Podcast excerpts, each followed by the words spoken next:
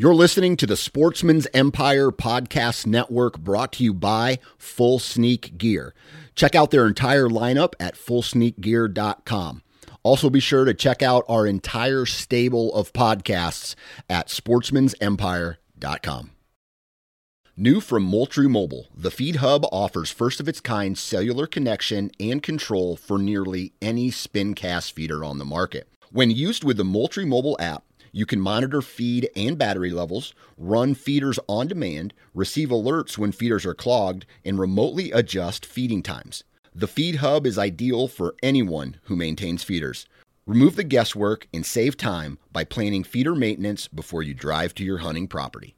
For more information, visit moultriemobile.com. When you post hunting photos on Instagram, they get censored. When you post on Go Wild, you get virtual fist bumps from fellow hunters. When you buy gear on Amazon, you gas up a billionaire spaceship. When you buy gear on Go Wild, we donate to a camp that teaches kids to hunt, fish, and shoot. See the difference? Go Wild is a free social community built by hunters for hunters.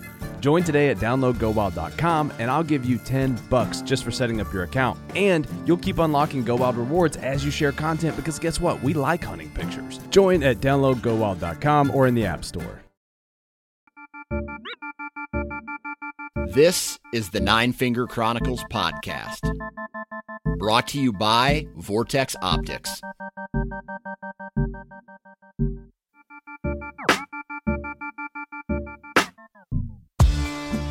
What's up, everybody? Welcome back to the old Nine Finger Chronicles podcast. Um, you know, I don't like to take notes before a podcast, uh, before I record. I don't like to. Uh, I've tried it in the past, and, and, and the reason that I don't do it is because I always try to force myself down a, a certain path when I feel like when I'm doing these interviews, the path should present itself, and that's the best route to go on.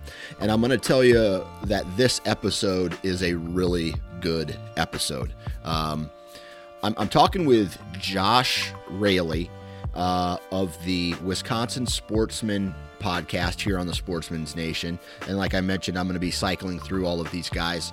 Um, in the you know in the next couple months so you guys get a, a, better idea of the content that they're putting out and, and who they are and what drives them but this is a really good a really good episode man and, and we don't really talk about uh, hunting strategy a lot uh, we recap josh's season and then we kind of get into a, a conversation of ethical hunting uh, we talk about staying positive. We uh, we talk a little bit about how the hunting community is is almost like enemies with each other when we really need to unite under one under one umbrella and, and, just stay positive. And so we talk about staying positive. We talk about the hunting community. We talk about ethical hunting and shot placement specifically.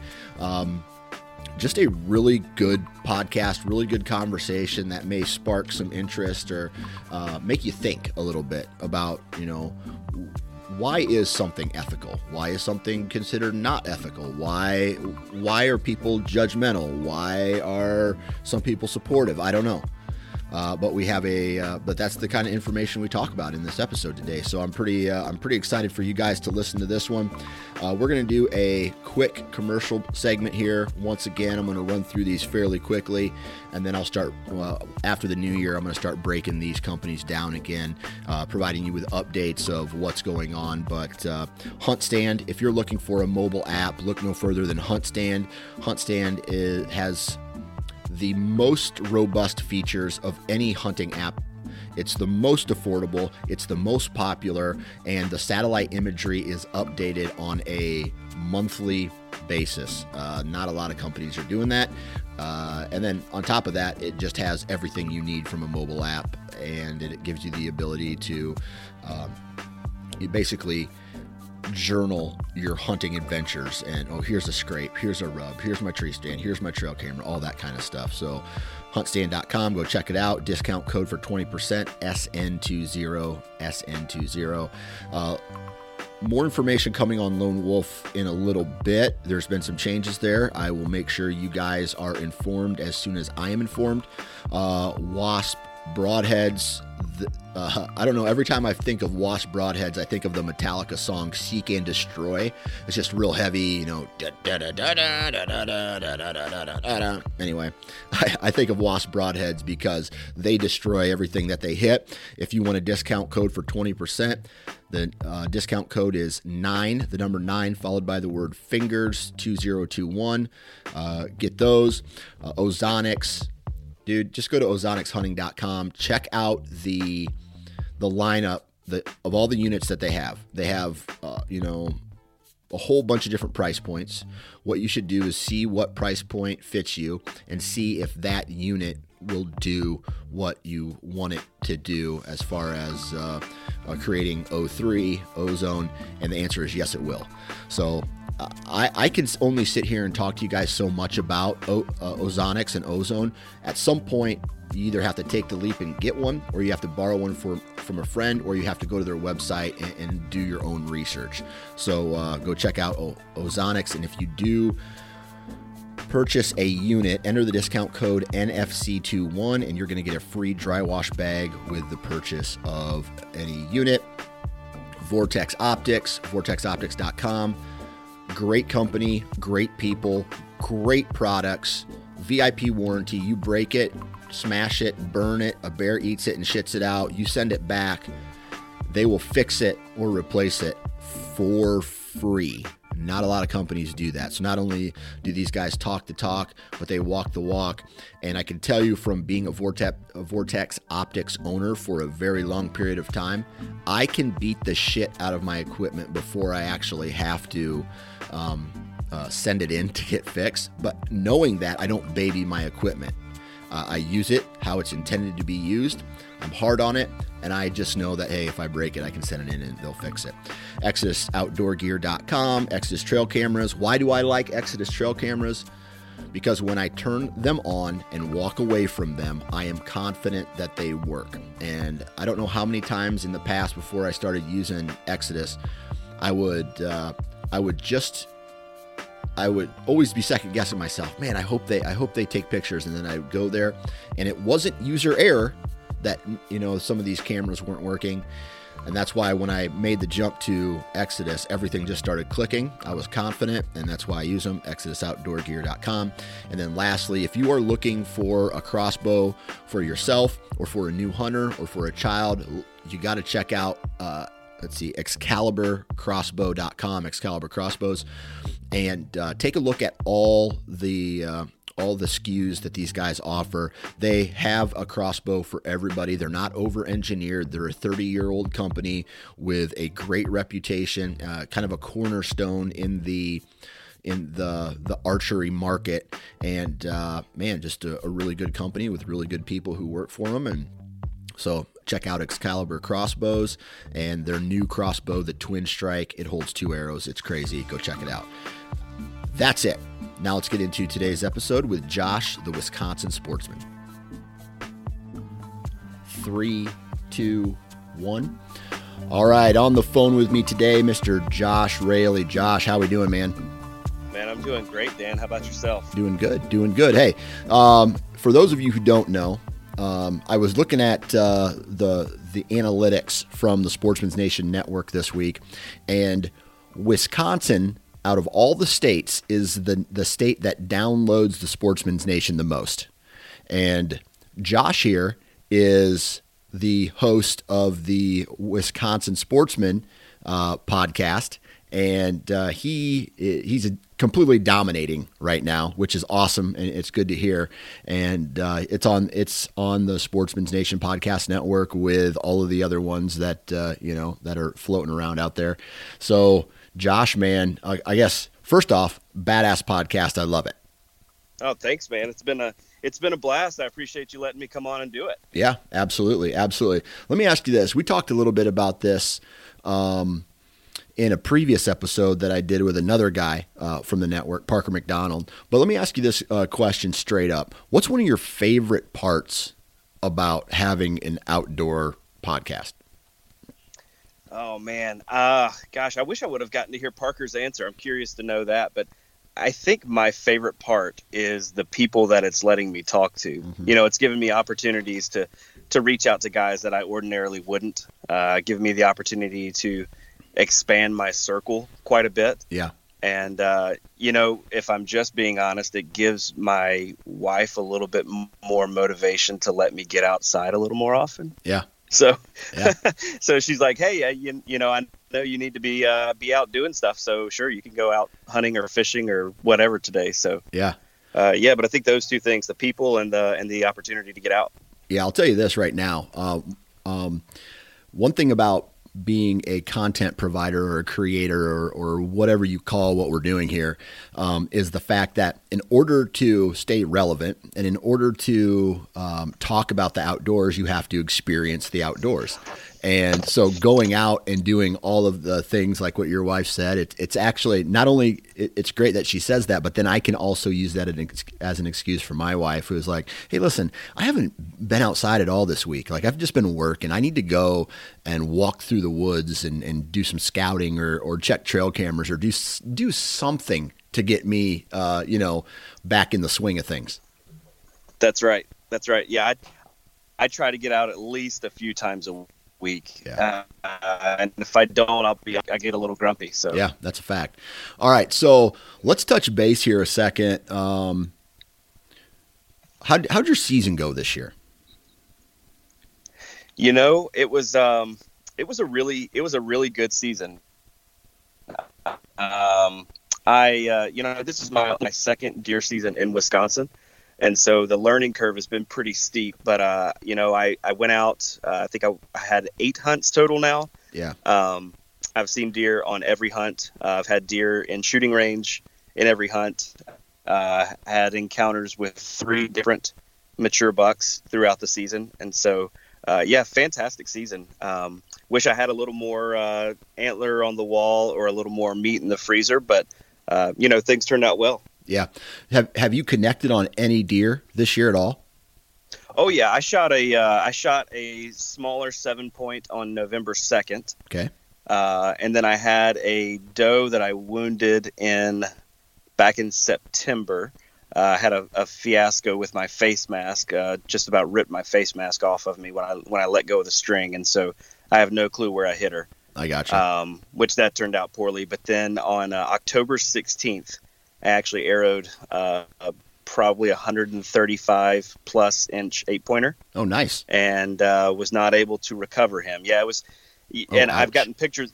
Yeah, I've gotten pictures of him since. I hit him a little far forward and high. Okay. Uh, called out a dog tracker, and we looked for for hours. And he said, "I'll tell you the truth. I think this deer is still alive." And uh, sure enough, on November uh, November seventh, I got a picture of him coming in front of the same tree where I shot him on October sixteenth. Yeah. So he's still out there. Yeah, I mean, and we've all been there before. Um, especially losing an animal, and it's good as far as the buck is concerned.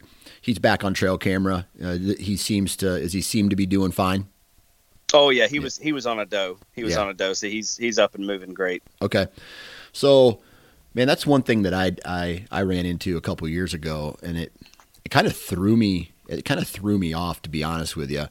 I I took a thirty yard complete broadside shot at a doe in Iowa. This was a couple years ago.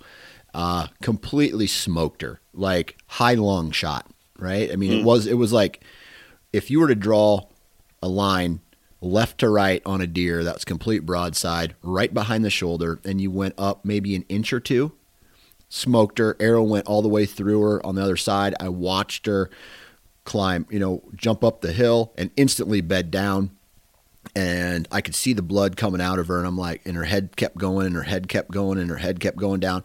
And then I, I was sitting there for an hour watching this deer, like not do anything.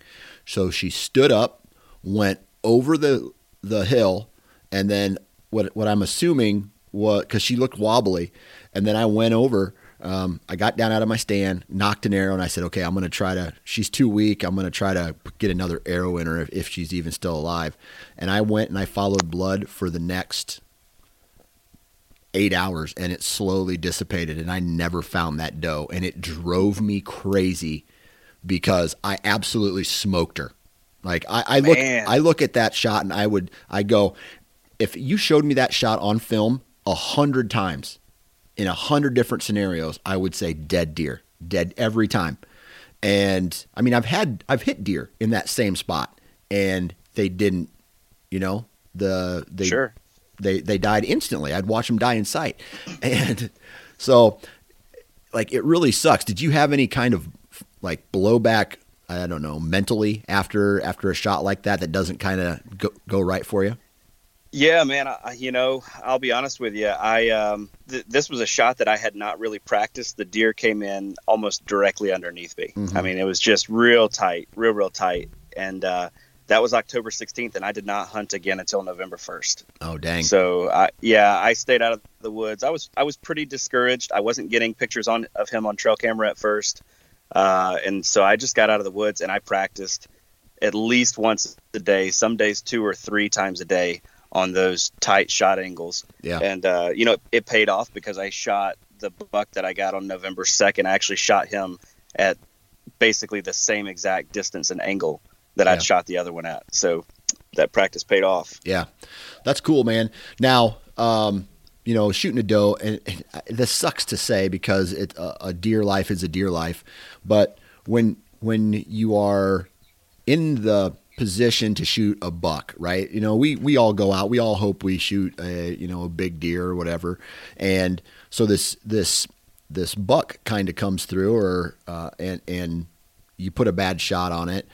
That that was a you know, and some of the things we can control, some of the things are learning experiences. What happened with your face mask there? Yeah, so um, I was getting out of the car and I realized I forgot my face paint. So early season, I like to wear face paint, just like to try to try to break it up a little bit. Yep. But I grabbed a, a face mask that I've never practiced with before. Uh, never shot with it or anything like that. So I uh, I just grabbed the face mask that was in my car. Uh, that was actually a, a turkey face mask that I used. So climb up in the stand, doe comes out, gonna get a perfect shot and as, as I draw back, I I feel this kind of and it kind of turns my field just with the holes where I can see out of. So I'm trying to work through that and get that, you know, kind of separated a little bit from my string. And as soon as I can see clearly and see the peep, and uh, you know, I think I've got it, and I release. I guess my my kisser button had gotten kind of snugged up or, or tangled up with the mask itself. And so when I released, it just it just grabbed that mask really, really hard. You know, caused my my arrow to to miss the mark. So Yeah.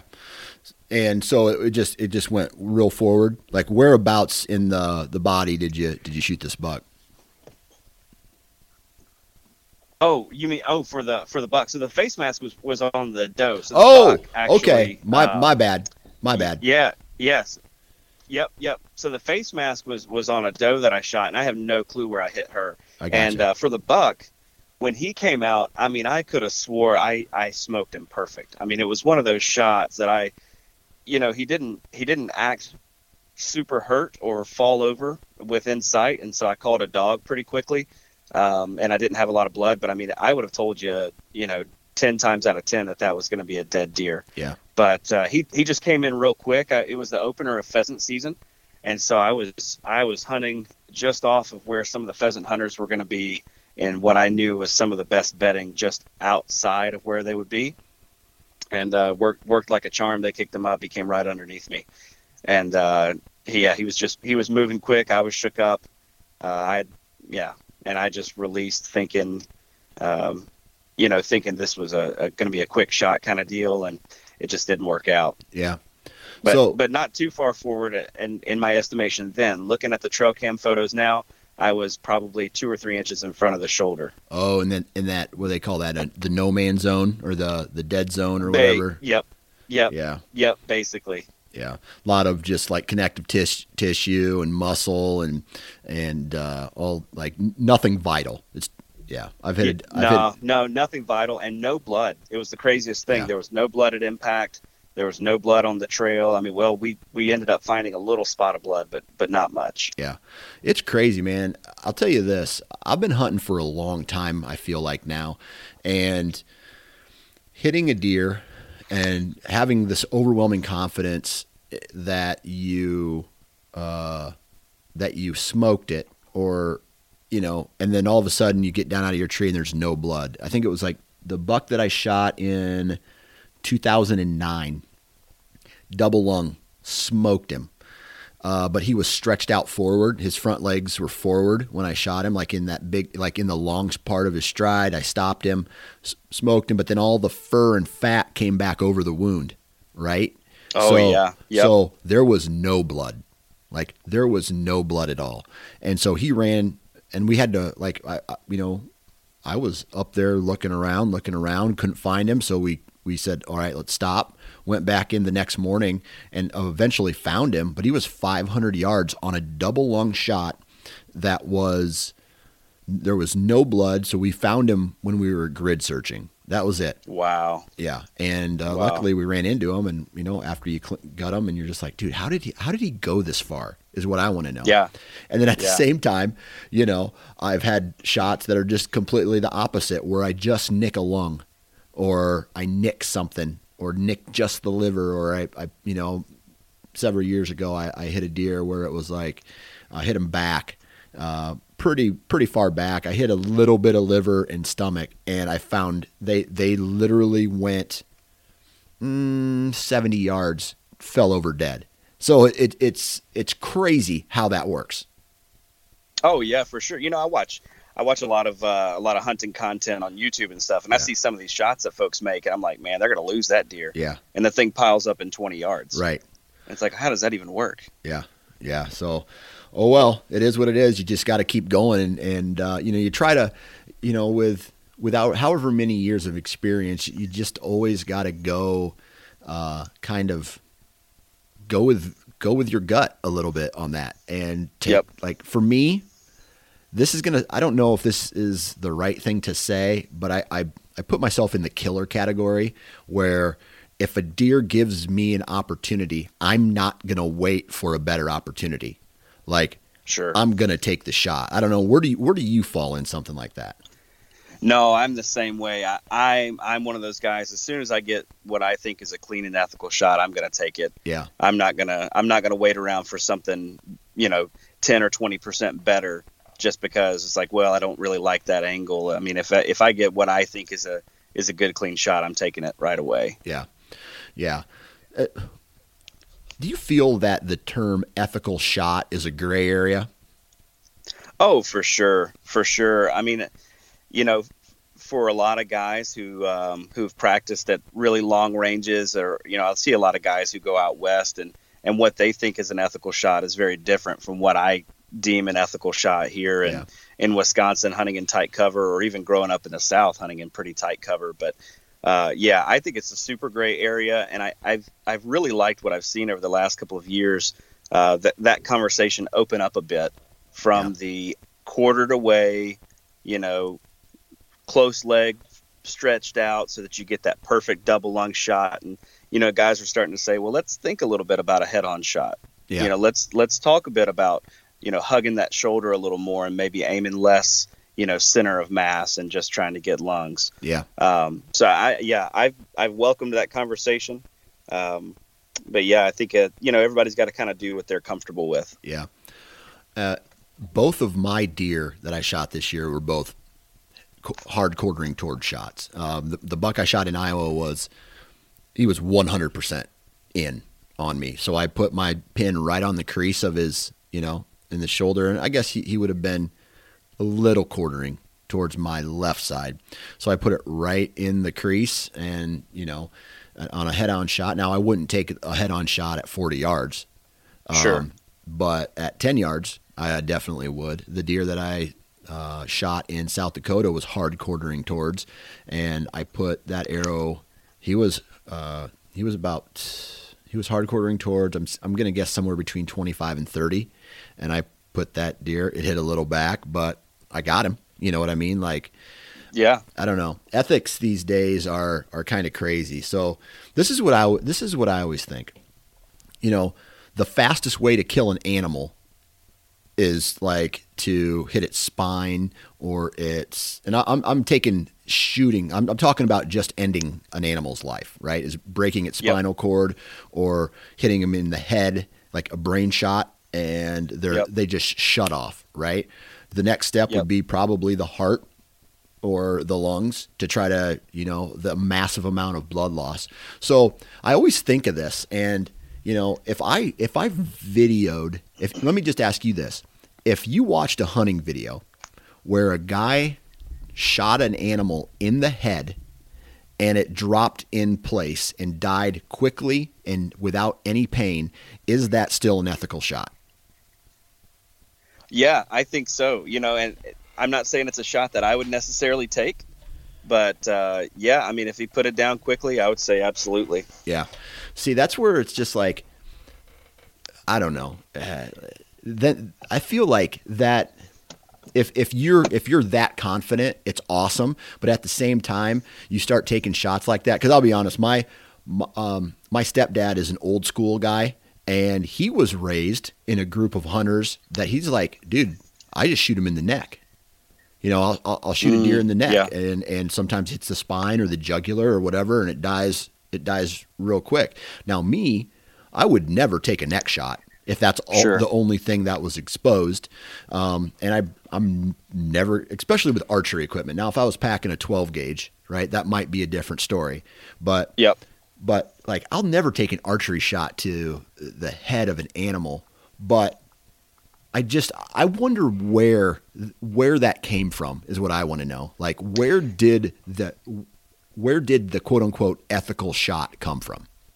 Yeah, you know, I and and I'll, I'll clarify. You know, when you were saying headshot, I was Yeah. thinking with a with a with a gun Yeah. of some sort, either a rifle or, or shotgun. But you know, I, I think honestly, there's an element where we as hunters feel a little bit of a need to um, apologize and make what we do a little more palatable to people who don't understand That's a good point. uh, hunting and taking the life of an animal yeah. and um, and then I think it's also the personal comfort level, right? Because what we're saying when some when we say something's ethical is that it's uh, there's an acceptable amount of suffering. Yeah. You know, we're we're saying that that was acceptable to us, and not to say animals are sentient quite like we are, but whatever. Uh, yes, I, I think I think a lot of this conversation, you know, really comes from, uh, yeah, comes from that that almost that need to apologize or make what we do uh, easier for those who Yeah. who don't like hunting.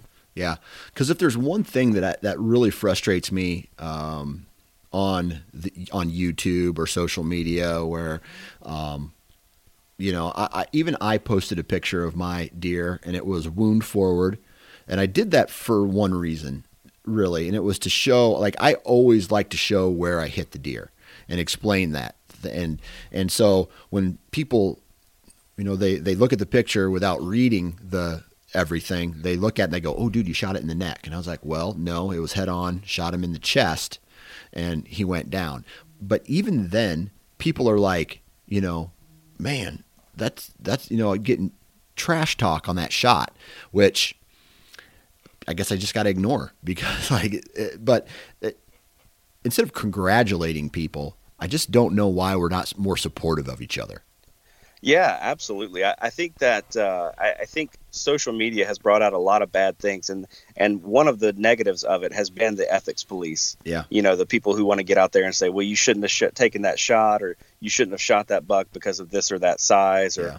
you know, whatever the case may be. I, I think we really need to lay off of that. There, you know, and and if we want to say, hey, I'm concerned about the optics of that shot. Like there are better ways to have that kind of conversation yeah than to jump on and, and start bashing somebody's deer. Yeah. bashing their shot. Do you do you think that what what what would you say that conversation looks like? You know, because there's a broad there's a broad line of people who are like, dude, I had to wait. I, you know, I like to wait till they're broadside, and I, I missed an opportunity because I wanted the best possible shot for me. And then there's other guys, let's say like us, where it's like, head on, take it. You know what I mean? Yeah, yeah, yeah. I, I think that uh, I, I think one one guiding principle for that conversation because I think they're all going to look different, but I think the one guiding principle is that it can't be short form communication. Yeah.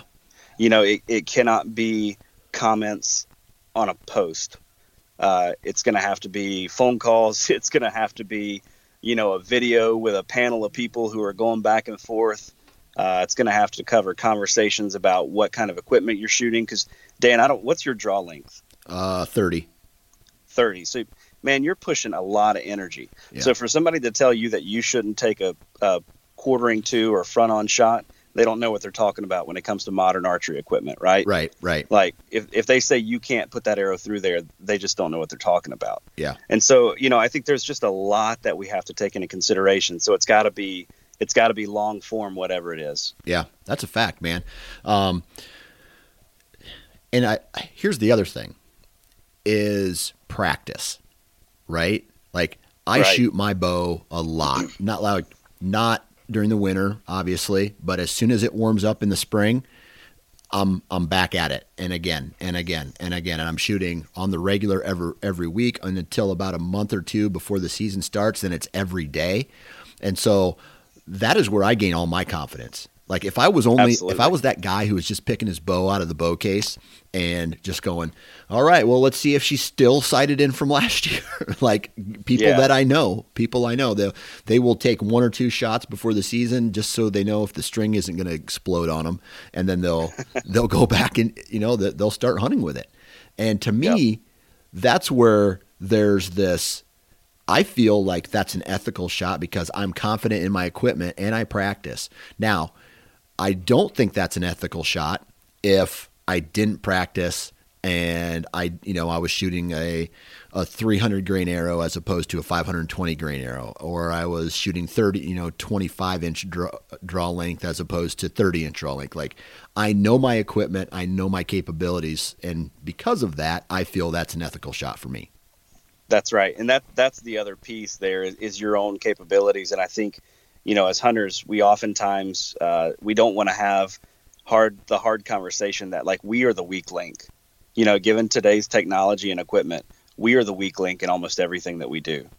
And uh, you know, when it comes to taking archery shots, we've got to put in the practice. And you know, I've had years where I'm better at it, and years where I'm where I'm not as great at it. I think this year, you know, I, I did put in the time and um, try to try to boost that regiment. You know what that looks like. You know, shooting shooting at different angles and that kind of thing. But um, yeah, I think I think that practice piece uh, can't be overstated. Yeah, for sure. So let's see here. I mean, I- I'm I'm going to pick on you a little bit, and the reason I'm picking on you is because you are you're a a, a, preacher, right? Oh yeah, Yeah. yep, Yep. absolutely. So you're a preacher. You deal with people, right? And I do. You you try to spread a message of positivity through your work, a message of love and kindness, and and the golden rule: treat other people like you would want to uh, be treated, type of uh, deal. So let me ask you this: when it comes to what you do for a living as a preacher, and then looking into the hunting space where obviously all humans are flawed, right? Um, How how do we become a better community, uh, a hunting community that we, you know that we stop any infighting or having arguments about you know whether someone should do this when in all actuality we are we're we're all under the same umbrella. Yeah, I, I think it's got to start with a long look in the mirror, right? Like I'm, I'm going to be a lot less likely to try to pick out whatever it is about you that I don't like if I've come to terms with who I am behind closed doors. Yeah. Right, and start to see my own warts for what they are. Um, and then I think just also ha- just showing a little grace to each other, man. I mean, like things happen, mistakes happen. We're going to disagree. Uh, but we have to, much like in the world of the church, we have to understand that as hunters, we have uh, we have one mission, we have one heritage, we have one vision that we all enjoy, and our goal is to to keep that at the forefront and to all pursue that together, and uh, you know, stop letting little petty things get in the way. Yeah. I think that's where that's where a lot of the the infighting is going to come from when we let other priorities take over and begin to distract us from things like conservation, from things like uh, maintaining the the lifestyle that we love, from when we d- allow it to distract us from things like passing our heritage on to the next generation. You know, we let those other things come in, all of a sudden we lose we lose sight, and uh, yeah, it's going to cost us if we can't get our act together. Yeah. Where does, you know, I, I'm sitting here trying to think of the next question to ask, and and I just I hear that like, um, treat others the way you would want to be treated is just just this the golden rule, right? I mean, I, ever since I was in, you know, ever since I was can remember, that is what I have been taught, whether it's been through the church or whether it's been through my parents, right? It's just just be a good person. And I think like for me being a good person really doesn't need to be explained that well. I mean, Sure. you just know like you should inherently know right from wrong. So, my question is or let me I'll just make a comment first. In the past 5 years, I have I have really tried to wake up every morning as a positive person, and I think that's translated over to the content that I put out and how I approach the hunting community w- with a more, you know, it's like there's people out there who are just like, oh man, yeah, you should have let that one go. He's too young. Or, you know, that was an unethical shot. Or you should have done this. That was dumb. And instead, I just congratulate everybody and, Yep. and try to put out the positive energy so um, people feel that and in hopes that it's contagious. You know what I mean? And then their positive energy then goes, you know what? I could have wrote a snark, uh, you know, a snark comment here, but instead I'm just going to congratulate the guy. Yep. How, how do how do people like how do people do that? Yeah. So how do we make that shift away from the snarky and into Yeah, into the positive. Yeah, into the positive. Man, you know, I think that for me as a preacher, there's a theological answer to that, and there's just a human answer to that, right? Like, I'm, if I didn't just say like I like outside of relationship and walking with, you're going to struggle. You're Mhm. you're just going to struggle with doing that, and it's going to be much harder. On the other side of that, though, I, I think it's just coming to terms with your own with your own humanity, and I think it's keeping priorities first. I think it's keeping priorities out front and and letting those things be the pursuit. And then I think it's also what what you're saying there with like, man, just do it for a bit and reap the benefits. Yeah. Right. So I, I think you would say that you've been trying to do that and you're reaping the benefits of it. Yeah. Like you've seen the reward. You've seen a difference in the way that you wake up in the morning. You've seen a difference in probably even your success afield. Yeah. Because you just have a different mindset. You've got a different mentality. So I think, uh, yeah, I think believing when people say, "Hey, try this out, see if it changes things for you," uh, you know, I think people will start to see some some difference there. And it, you know, it's not going to be easy. I think that's the that's the hard thing. Is people are like, "Well, I don't really feel like making that change," or or you know, I it, it will feel better for me in the moment to make that snarky comment. It's like, yeah, it may, but you've got to think long term. You've got to think big picture. You've got to quit thinking about what might feel great right here in the now and uh, you know think about five years from now or think about next season and how you want to be as a person Yeah. and how how your stupid comment right now might impact that Yeah. Not only yourself, but others. absolutely Yeah. absolutely you, you never know what that person's going through on that particular day you never know what they're struggling with in life in, in general Yeah. and so yeah you you take that opportunity to put them down you may have just lost a hunter Yeah. That's a fact. And we don't need to lose any more hunters. Um, no One thi- absolutely not one thing that I, uh, man, where was I going to go with that? That that the efficiency, thought efficiency. Like when I, and this kind of translates into my deer hunting strategy, where I used to be consumed back in the day with what others were doing. Right? It's like, well, if if if this successful hunter's doing this, I need to do that. Well, yep uh, that's not true, right? You you you shouldn't do what they're doing. You know why? Because you don't hunt their farms. You don't live in the same state as them. Blah blah blah blah blah, and, and all these other differences, right? As far as strategy, and then once I was able, and this this has been several years now, but once I was able to step away from that kind of thought process and comparing myself to others and doing what I felt, I I shedded all that. I let all that go and I went into the woods and I started becoming successful because I was paying attention to what was going on in my, on my farms and the properties that I could hunt. And uh, so I had all this additional time to make I don't know uh, thoughts cl- like cleaner thoughts to my strategy and not thinking while not thinking about all that other garbage that didn't impact me at all. Does that make sense? Oh, absolutely, man. You know, I guess it was probably right as I started going down this journey of wanting to host a podcast, and right around the time that I first talked to you about it. And, um, you know, I was watching a lot of YouTube and listening to a ton of podcasts and stuff. And uh, my wife actually said, like, hey, why don't you stop listening to everybody else about this stuff and like just do your thing Absolutely. you know why why, why don't you quit spending so much energy on consuming what everybody else is doing and worry about what you've got going on. And you know that's allowed me to like i said you know i went hunting eight times this year and had a great season. I mean by all accounts i should have had i should have had at least one really nice buck on the wall um, from this season. And, and it's allowed me to be more efficient. It's allowed me to be more present you know where i'm hunting and, and worry about my tactics and the things that fit what i'm doing at that at that moment rather than uh, you know thinking oh so and so said i need to do this so i got to go put that into practice. It's like no go out to the, the spot where you hunt and uh, do what the woods give you exactly. follow what the sign tells you exactly. and take it from there Yeah.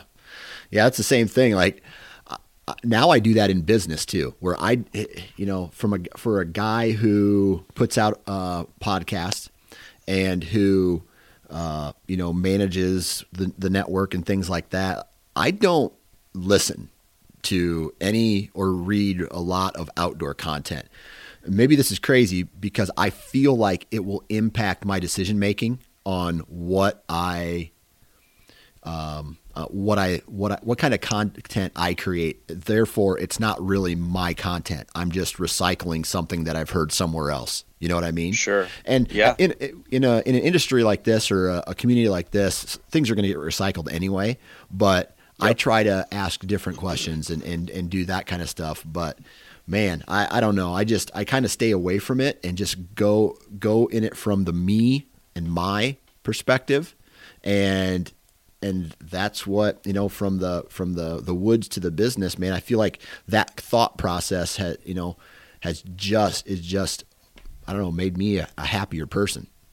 Yeah, absolutely. And you know, I, I kind of want to know from you, like, you know, I, I'm just getting into this whole podcast thing, right? And and there is that temptation to see, okay, what is everybody else do, doing? What is everybody else talking about? And and there is an element with at which we can learn from from others who've gone Right. before us in this world, right? So how what have you done to kind of maintain that uh, that individualism and to say, you know, I'm not going to let Instagram dictate what I do today. The, the biggest thing is to not let Instagram dictate what you do today. I, mean, I that's Yeah, that's yeah. that's seriously my answer is you have to be able here, you either have to disconnect altogether or you have to disconnect. Does that make sense? Like you have to Yep. either have the strength to look at something or be around something and disconnect your reality from that reality, or you just disconnect altogether. And as much, this is going to sound crazy for someone who relies on social media to to run a business. I wish I could disconnect from social media altogether. Like I, I don't want to be honestly, I don't want to be on social media anymore. It's just it's redundant. It's I don't know. It's just a, a place where I don't want to. I don't want my kids to be on social media, but they see me on social media, so therefore they they get interested about it. All their friends are on it, so I just I disconnect in the way where I understand what is like you said, what the woods gives me in my scenario, and that is the scenario that I go with. I don't try to I don't try to uh, imagine another scenario because that then you're lying to yourself at that point. That's right. If that makes sense. So Yeah, I just absolutely. I just I do my own thing and and every person I've ever talked to or every you know the, there's so many motivational speakers out there or, you know business gurus out there. And the, the theme is do your own thing right?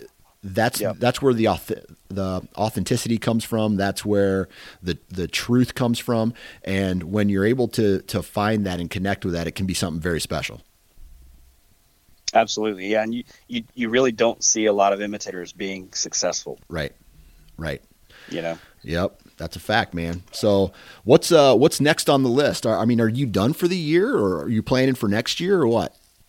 yeah, you know, I've been out doing a good bit of postseason scouting. Um, been looking around, trying to prep some stand sites for next year. You know, out of the saddle, so trying to get into some preset trimming and that kind of thing.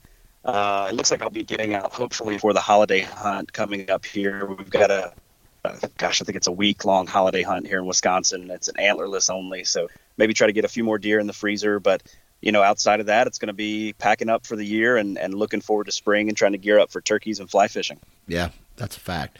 All right, last question I have before we uh, call our quits today. You got some venison in the freezer right now. What is what is a recipe that is is a go-to or a staple in your household or you're excited to cook for this upcoming year? Do you have a favorite venison recipe? Yeah, favorite venison recipe has got to be my wife takes, you know, thin sliced backstrap and she'll roll some blue cheese up she'll roll up some blue cheese in it. Okay. And then wrap bacon around it and bake that. It's delicious. Okay. Absolutely Never heard of that before, but I'm gonna try that now. Oh man, it's good. It's good. Throw them on the grill and it it's phenomenal. Okay.